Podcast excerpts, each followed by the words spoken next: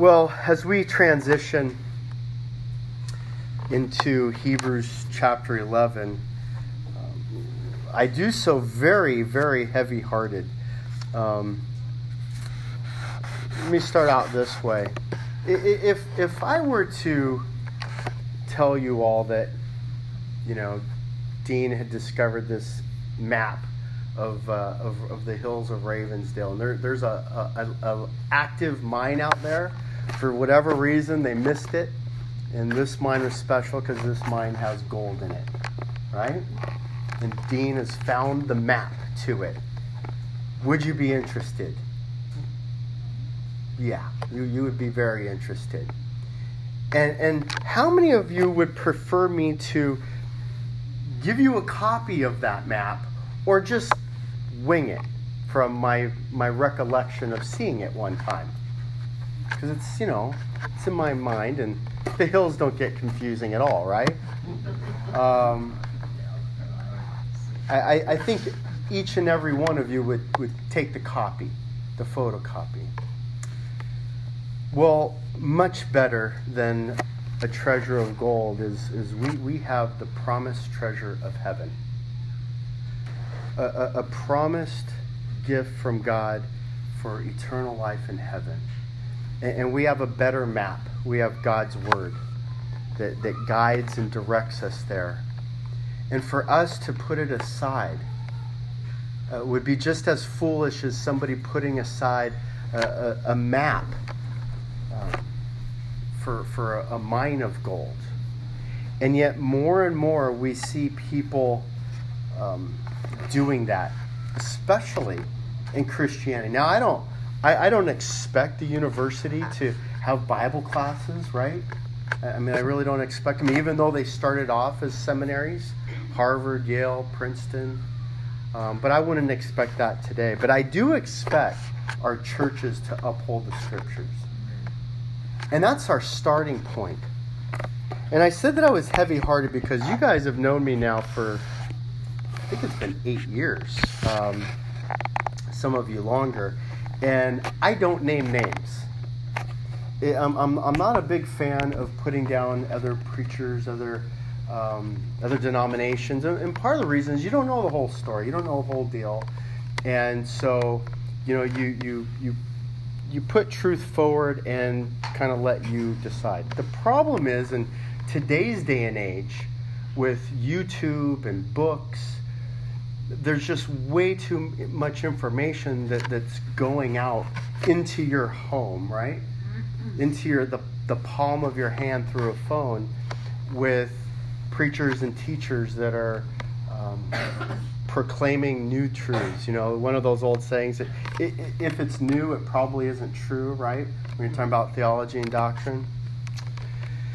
Well, as, as a shepherd, um, sometimes it's our responsibility to, to, to, warn the flock. And so this past week, a, a, good friend of mine, a pastor, said, Hey, I want you to listen to this, this uh, sermon. And, and it was from uh, Dallas Theological Seminary. If you guys are familiar with Dallas, Dallas is like the pillar of, of Christianity in the 1900s, okay? Uh, this is like the leading uh, seminary for Bible believing uh, churches. And, and the seminary I went to, uh, almost all the guys who were trained were trained at Dallas or read the Men of Dallas. Many of you probably have Bibles that are from the Men of Dallas. Scofield, Ryrie, right? The mm-hmm. Ryrie Study Bible, the Scofield Bible. Uh, th- th- this is an institution was the absolute pillar of faith, of Christian fundamentalism, and over the past probably 25 years, they've, they've, they've let things slide a little bit. They've sent a lot of their guys over to, to England and to study the, the liberal theologians at, at universities there. And it just hasn't quite been. And then a lot of the men have died. You know, Howard Hendrickson, Norman Geisler. I mean, these are pretty big names if you've uh, you know, read any theology books. Well, this past, or I, am not sure exactly when it was recorded, but uh, this past week I was given this sermon, and some of you may be familiar with Andy Stanley. Um, probably very familiar in this crowd with his dad, Charles Stanley, who is very popular and famous, uh, you know, preacher that was on TV, very sound and, and, and, and biblically driven. Andy is, is far more popular than even his dad these days. And there's churches all over the world and America who actually take his sermons and preach the exact same sermon. And, and that's part of what's at the heart of, of, of, at the core of my concern is it would be one thing if it were just Andy Stanley, but it's Andy Stanley has a massive impact on our theology. When he goes to Dallas Theological Seminary and tells the, the pastors of the future that this is the way that you need to teach and preach the gospel, well, you better be right. And what is that way? and so Andy uh, went on to state that look, the, the, the key to the, to the gospel is the resurrection of Jesus Christ, right? Well, you know, Romans 10 9. Uh, how is one saved? Confess with your mouth, mouth that, that Jesus is Lord, that he died, buried, and rose again. The resurrection absolutely uh, key to uh, Christian the Christian faith. But is that all we need? And, and, and in his presentation, he talked about removing things from our vocabulary in order to, to preach the, the gospel, especially to skeptics. Because nowadays we have so many skeptics and they're, they're pretty sharp and they're pretty astute and clever. And so we don't really want to get into uh, a battle with them using the Bible. We just want to verbally talk about the resurrection. And so he has systematically, in the last six years, removed the phrase from his mouth you know, in the Bible because he doesn't really want to quote the Bible. Um, he uses terms like, I want to anchor people's faith to an event. The event, resurrection, sparked a movement that then brought the Bible. Okay? And so, and this is a direct quote, he wants to give a foundation that will endure from forever, not to a book.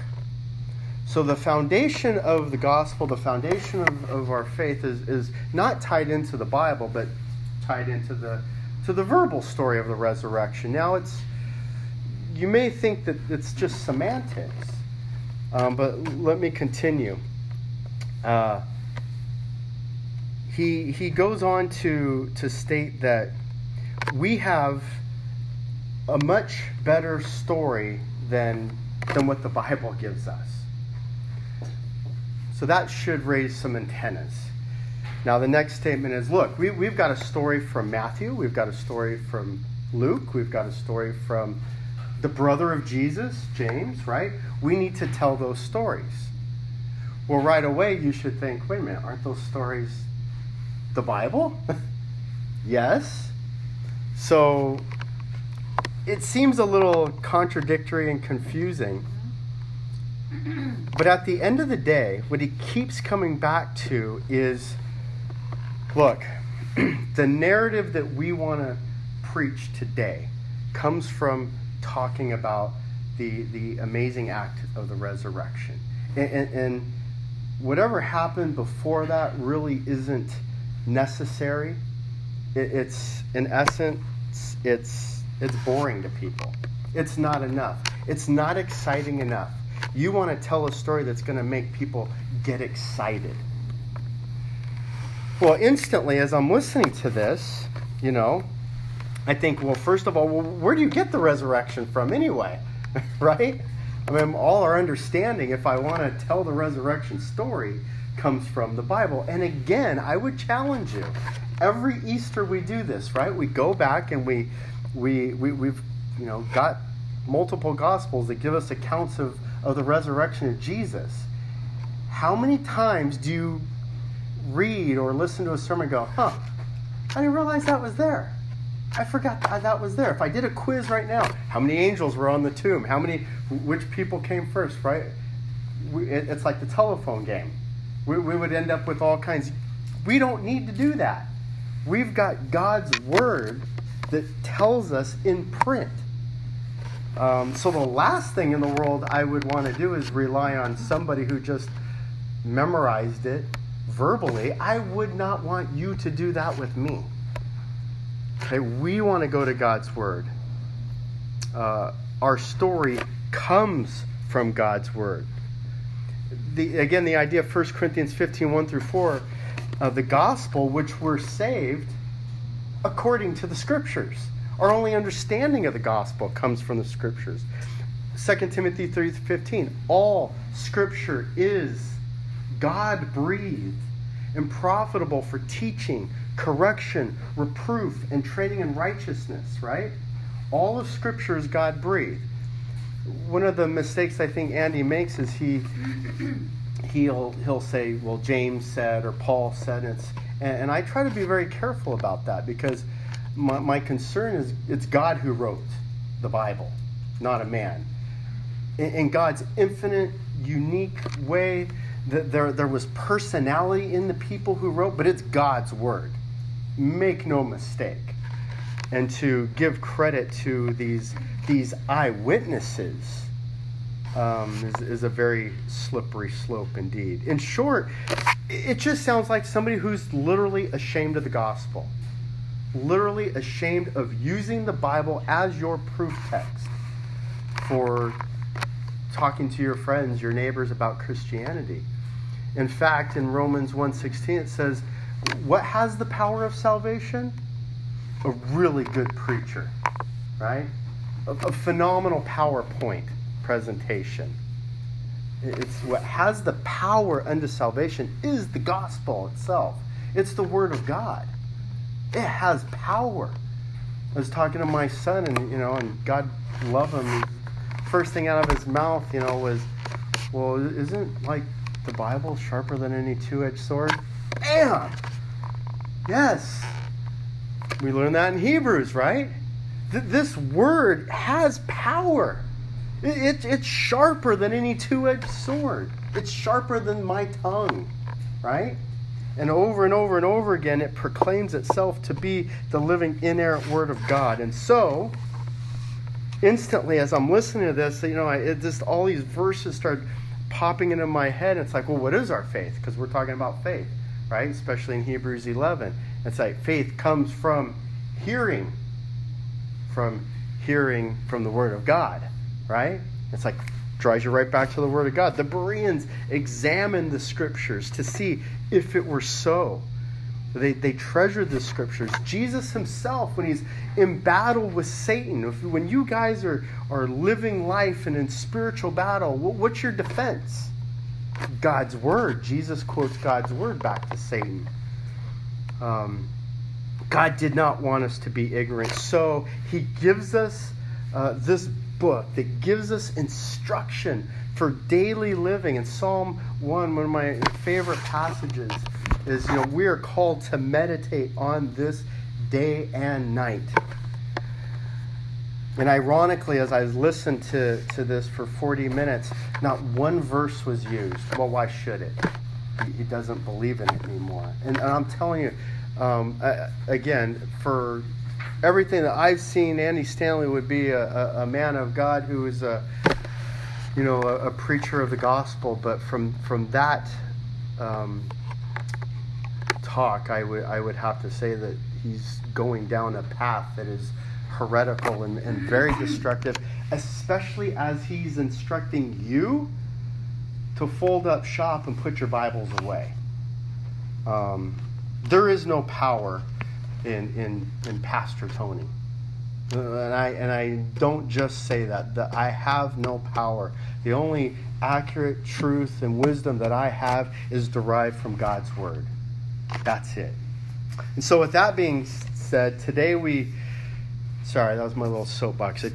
Once every 10 years, you know what? It's. Uh, but it, but it, it, it became very applicable to what we're doing because we're getting ready to look at not just a passage of God's word, but really this passage says we love Scripture so much. Let me use Scripture to explain what I'm talking about. I want to tell you about faith. The only way I know how to tell you about faith is I'm going to go into this book and I'm going to pull out all these different examples of how faith actually really works. Not by my own personal story, anecdote, right? But by people of the Bible.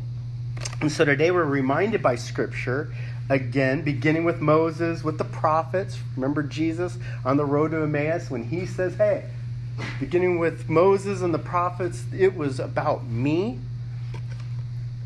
We're reminded by Scripture that we can hold fast to our faith because that's what the context here is in Hebrews 11. How do we live through through trial? How do we live through struggle? How do we hold fast to the faith? Well, we can do that in three ways uh, through an uncompromising faith, uh, an unflinching commitment, and unbeatable approval. Again, remember, Hebrews is a book, it's a book in transition. You, you've got a lot of Jews, Old Testament Jews, that have their, their old covenant belief system and it's transitioning into the new covenant, looking at Jesus, and there's a lot of confusion. You've got sin. Remember the people in Hebrews 10 who keep on willfully sinning? And, and God shakes them up, says, Hey, listen, if you do that, you should have an expectation for judgment, not for heaven. Which then rattles the cage for all of us. And so then when we come to uh, Hebrews 11, we're reminded again listen, we all live by faith. So we all may have sin in the camp, but we live by faith. Let me give you some examples of what that looks like. And so in Hebrews chapter 11, we see the word faith used 18 times when you're studying a book and you kind of circle some key words, some key verbs. Um, when a word is repeated over and over again, you, you may want to key into that. And the word of the day today is, is faith. Faith. Remember James 3:18 says, faith then is, is the faith is is um, working with works. Faith works with works.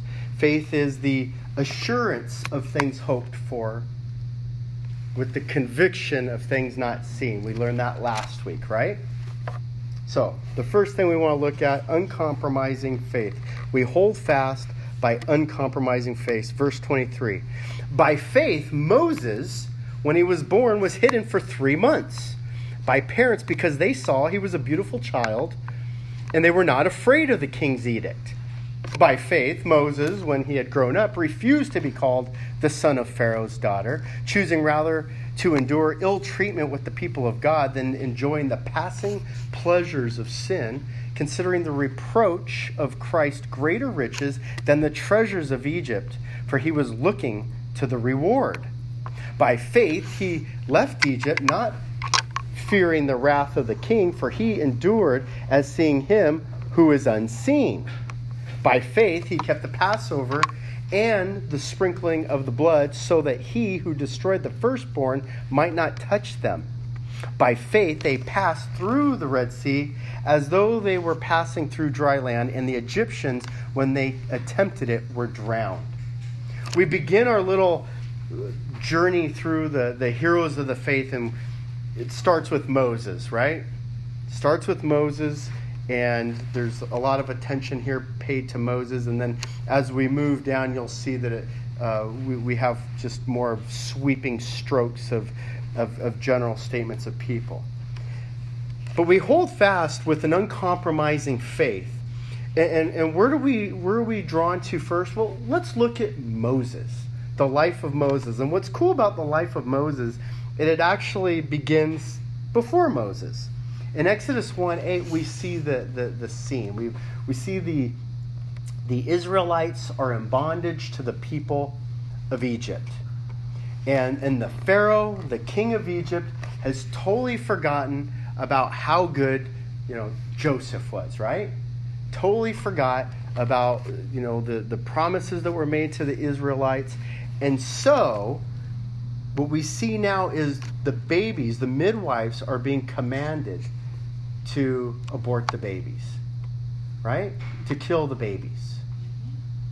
And the midwives, and I love this, the, the midwives showed no compromise in their faith. You know what? We're, we're not going to do that. Now, again, you have to understand that this isn't like today where, you know, you just, uh, if you don't like the president, fine. You don't have to like him. You can have stickers all over your car. You can have YouTube channels. You know, in this day, when you disobey the king's edict, you die. There's no in between. Okay, so so when, when we talk about having an uncompromising faith, this is the kind of faith that you know what I would be willing to die over this issue. And it begins with midwives. And so they refuse to do that. And then we see the birth of Moses in Exodus 2. And his parents just said, well, we're, we're not going to destroy our child. We're, we're not going to do it. We're not going to going to make that compromise. And so they don't. And all this, again, is, is a fear of God, a trust in God more than a fear of man. And so that's how we see faith at work. The other cool thing we see is, is we see a progression in the life of Moses is if you just read Exodus, you come and if you only watch, you know, the movie The Ten Commandments, which it's so conflicting because these movies are, are pretty cool okay? And they and they give visuals of the scene that quite frankly um, are, are pretty spectacular. But but they're they're, they're not accurate right? And so they lead you to believe and, and many of us probably have some of these ideas of of moses and how he grew up and and, and hebrews comes back and really lays it on the line look by faith when Moses had grown up, he refused to be called the son of the Pharaoh's daughter. Now, you don't really get that sense when you only read Exodus that, that Moses had made a decision. I am not going to identify myself with, with royalty. I'm going to identify myself with the Hebrews. When we read Exodus, we have this idea that Moses is with the royals, and one day he's walking through and sees a Hebrew mistreated and just gets caught in the emotion and, and saves his life and, and kills the Egyptian, right? And all of a sudden, oh no, um, gosh, I'm not supposed to do that. I, I, I'm afraid of Pharaoh, so I'm going to run away, right?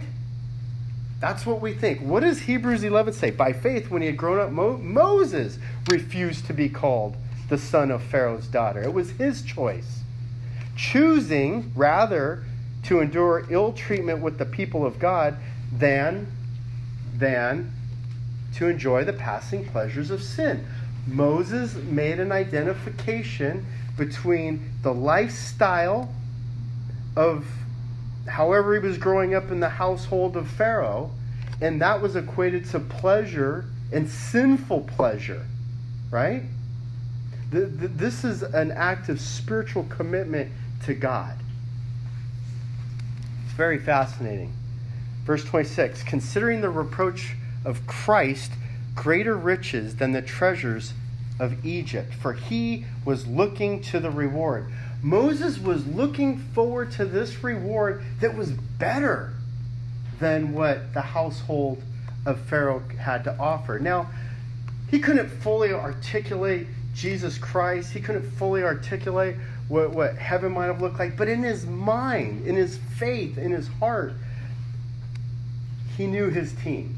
His team was Yahweh, his team was it was the Hebrews, and he had chosen that way and passed on the pleasures of sin. By faith, then, he left Egypt. He left Egypt not fearing the wrath of the king. He didn't leave Egypt because he was afraid of the king for he endured as seeing him who is unseen. He was running to God, not running away from the human king. By faith, he kept the Passover and the sprinkling of the blood so that he who destroyed the firstborn might not touch them. Now, we take the Passover for granted, right? We've read it so many times. Of course, if an angel of death was going to come and kill everybody, all you would do is sprinkle some blood on your doorpost, right? Who wouldn't do that to save your family? Well, when you've never heard of that in your whole life, and somebody says to you, hey, look, uh, your firstborn is going to be taken tonight, but all you got to do is, you know, spread a little garlic on your doormat. Would you do it? It would sound utterly ridiculous, right? So, this is an act of faith that Moses actually not only does he do the Passover, but we know by leadership he gets other people to do it as well. It'd be one thing for you going, fine, I'm going to do it. But then to convince everybody else, where, that shows where his faith is, right? Conviction and assurance equals faith. By faith, they passed through the Red Sea as though they were passing through dry land. Now, at first glance, you think, I don't, I don't know why that's there. Why, why does it take faith to pass through, you know, the Ballard locks when they're working in order, right? You know why? Because this was a scary scene in real life. In real life, you don't see seas parted in half, okay? And again, we, we really have no conceptual idea of what that looks like. Again, to go back to the Ten Commandments where you kind of see the walls, right, of the water. And if you go to Universal Studios, they show you how they did that, right? But in real life, um, this is literally like what, what the, the Psalms refer to as like God holding and saying, stop to, to the waters, right? You're going to stop right here. Well, I can see the water and I can see that it stopped. But there's a long walk through that, and now you want me to walk my family through it. When's that going to come down? And then we're all dead, right? We see in the second half, and the Egyptians, when they attempted it, were drowned. So it, it was a scary scene. It was powerful enough, deep enough to when the Egyptians went through, it killed them. Well, that's what they could see. What they could see walking through the Red Sea was was death and destruction. But by faith, they went. It really changes the, the way you look at the Red Sea. Again, we've, we've read it so much that maybe we've um, taken it for granted. But see, Moses had this uncompromising faith, and, and we see this progression in his life and these, these different stepping stools that just kind of keep building and building and building. And those are to help us to hold firm and hold fast no matter what the situation is, even if it's a sea, to have faith in God. Then we see verse 30, uh, verse 30 by faith, the walls of Jericho, after they had been encircled for seven days, they fell down. If you're familiar with the story, and again, this is one sentence. It's one sentence, and we have a whole, you know, book that has chapters devoted to in the book of Joshua. And, and again, you know, just looking at that and going, all right, I want to read Joshua. And you, all right, I'm going to start chapter one. It's like, be strong, be courageous, right? Keep the word of God. It's like, yeah, okay. Well, how do you, that's how you live by faith. That's how you're strong and courageous because you're keeping to the commandments of God, right?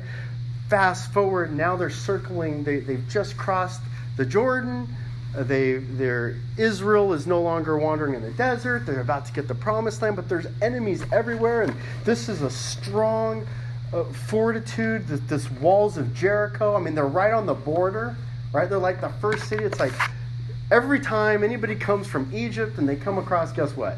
Let's stop by Jericho, right? Let's go take on Jericho. So these guys are ready for war. They've got these walls. It's a strong fortitude, and God tells them look, here's the, here's the strategical war plan, okay? Here's the general Patton war plan. Here's the city, here's their walls, here's their armies, here's their strengths, their weaknesses, and so um, we're going to walk around in a circle and, and chant and pray, right? And we're going to do this like for seven days. It's like, what? um, so when we talk about faith, yeah, that, that, that takes faith, right? To believe in that plan six days. It takes faith to trust that God is going to work out his plan by you walking around in circles. And that's exactly what God does. And that's why we see here um, that it was an element of faith. That was the key to their success. Then we see again in this story Rahab. Verse 31 by faith, Rahab. Rahab the wonderful. Rahab the, you know, the the pure. Rahab the the saint, right? No, Rahab the harlot. Again, how gracious is God to us that He kept us out of His book with the worst sin that you ever committed, right? And it's like, okay, here's Bob the blank. Forever, for all of us to see. By faith, Rahab the harlot did not perish along with those who were disobedient after she had welcomed the spies into peace. Rahab's faith moved her to action. Not only did she choose a, a, different country, but the truth is, she chose a different God. She chose a different God to follow. Did she know everything about Yahweh? Did she know everything about the God of Israel? No, she, she knew a very little bit, but somehow in her she knew of all the gods that I've ever heard of before, of all the idols, of all the, the different stories. You know what? There's something about their God that's real, and I'll put my life on it. I'll, I'll put my life on it. And so a couple thousand years later, we're reading about harlot or about Rahab the faithful. Rahab the faithful. Well, then we move to kind of a, a, a, rapid pace, right? Verse 32. And what more shall I say then?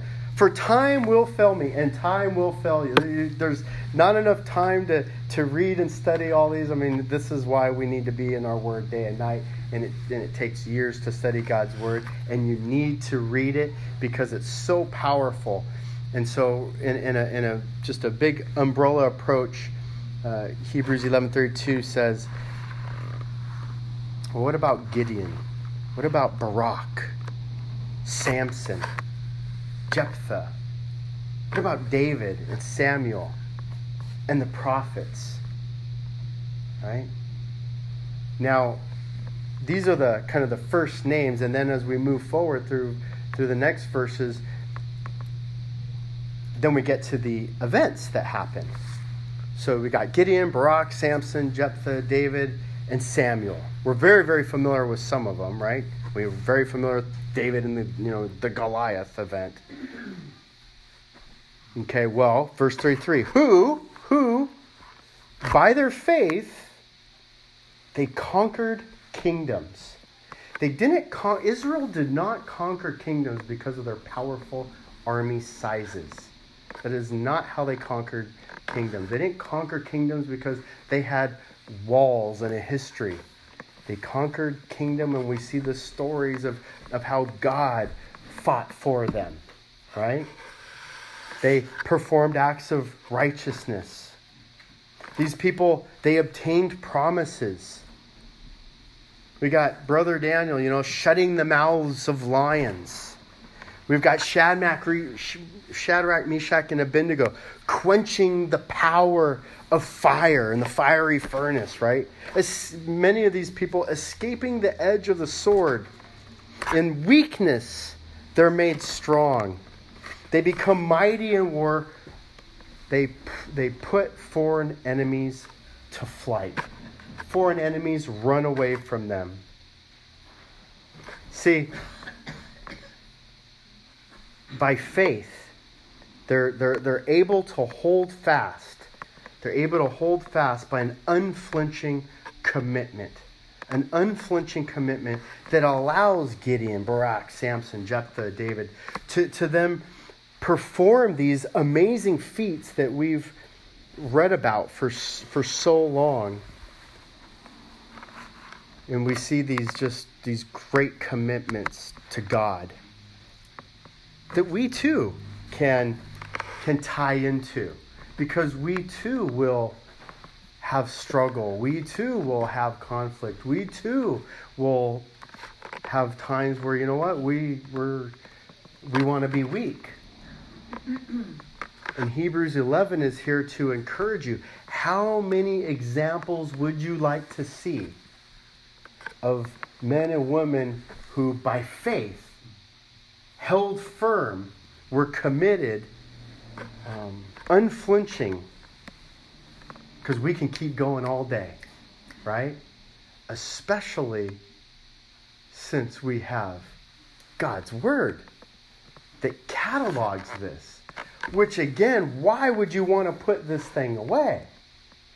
I, I love the phrase that this is, you know, in, in, in Ephesians, we, we talk about the armor of God, right? The armor of God that protects us, that defends us in our faith. We have one weapon. One weapon. That weapon is the sword, the word of God. And it's and it has that idea of, you know what? I want to unsheath my sword, right? I want to bring out my sword. I want to use my only weapon. And, and to have somebody suggest that I don't want to use this um, seems very silly at best and dangerous at the worst. Because I pull this out to then remind me because you know what? Today I'm having a hard day. I'm having a hard week. I don't like this pain that is not going away. It hasn't been a month, it's been like 10 years. I don't like what's going on in my marriage. My kids are struggling. Um, my job, my finance. I mean, we can go on and on forever, right? And so, how do I keep going?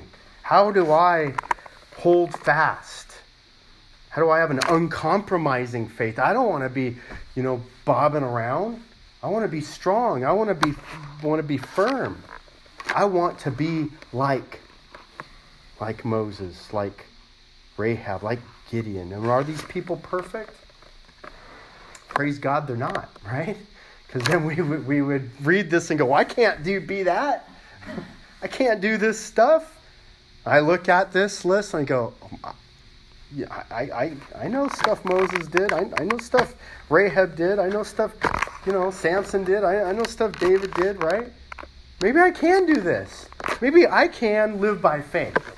And if I can live by faith, then verse 35 if you live by faith, even if your child dies, women receive back their dead by resurrection. We saw two examples of this with Elijah and Elisha the, the, the dead were raised. Others were tortured, not accepting the release in order that they might obtain a better resurrection.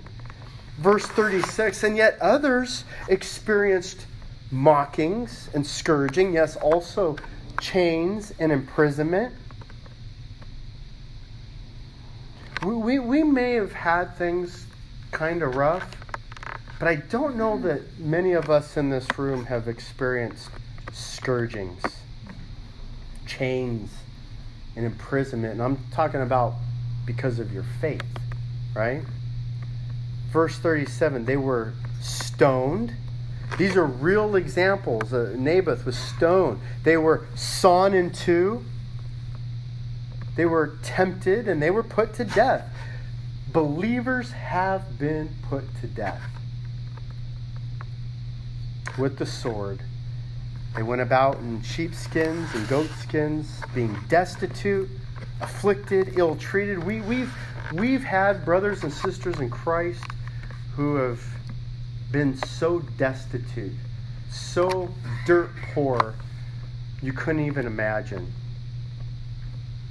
Verse 38 wandering in the deserts, mountains, caves, and in holes in the ground Talk about homelessness. Um, verse 39 And all these things gained approval. How? Through their faith. Through their faith. Scripture reminds us, Scripture reminds us again, not only that we need to hold fast and firm, but how to.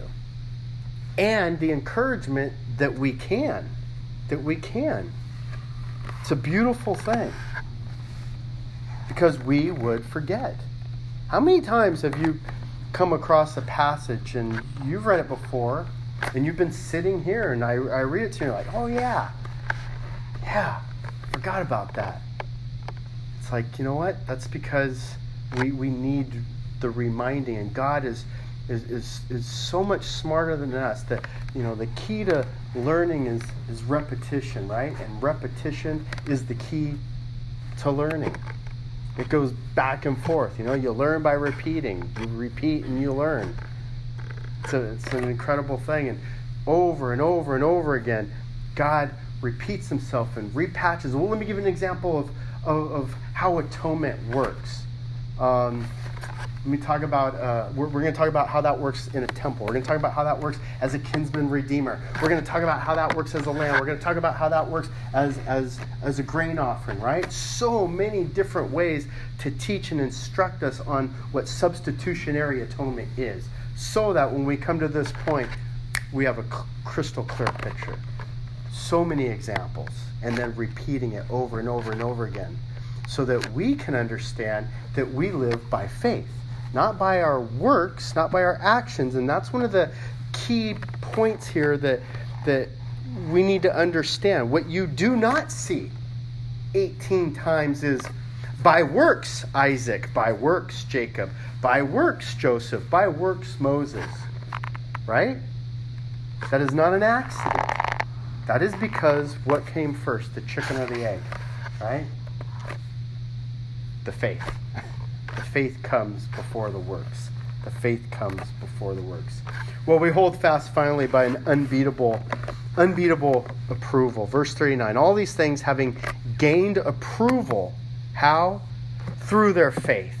Through their faith, not by the works, which could be very deceptive after reading about all these amazing things, but they gain approval through their faith. They did not receive what was promised you guys understand that these people that we read about in the scriptures, so many of them, when we talk about promises, and especially key promise like the Abrahamic promise, land, seed, and blessing, right? Land, Messiah, and, and, and, the, and the blessing of, of, of, of not wealth prosperity, but being taken care of.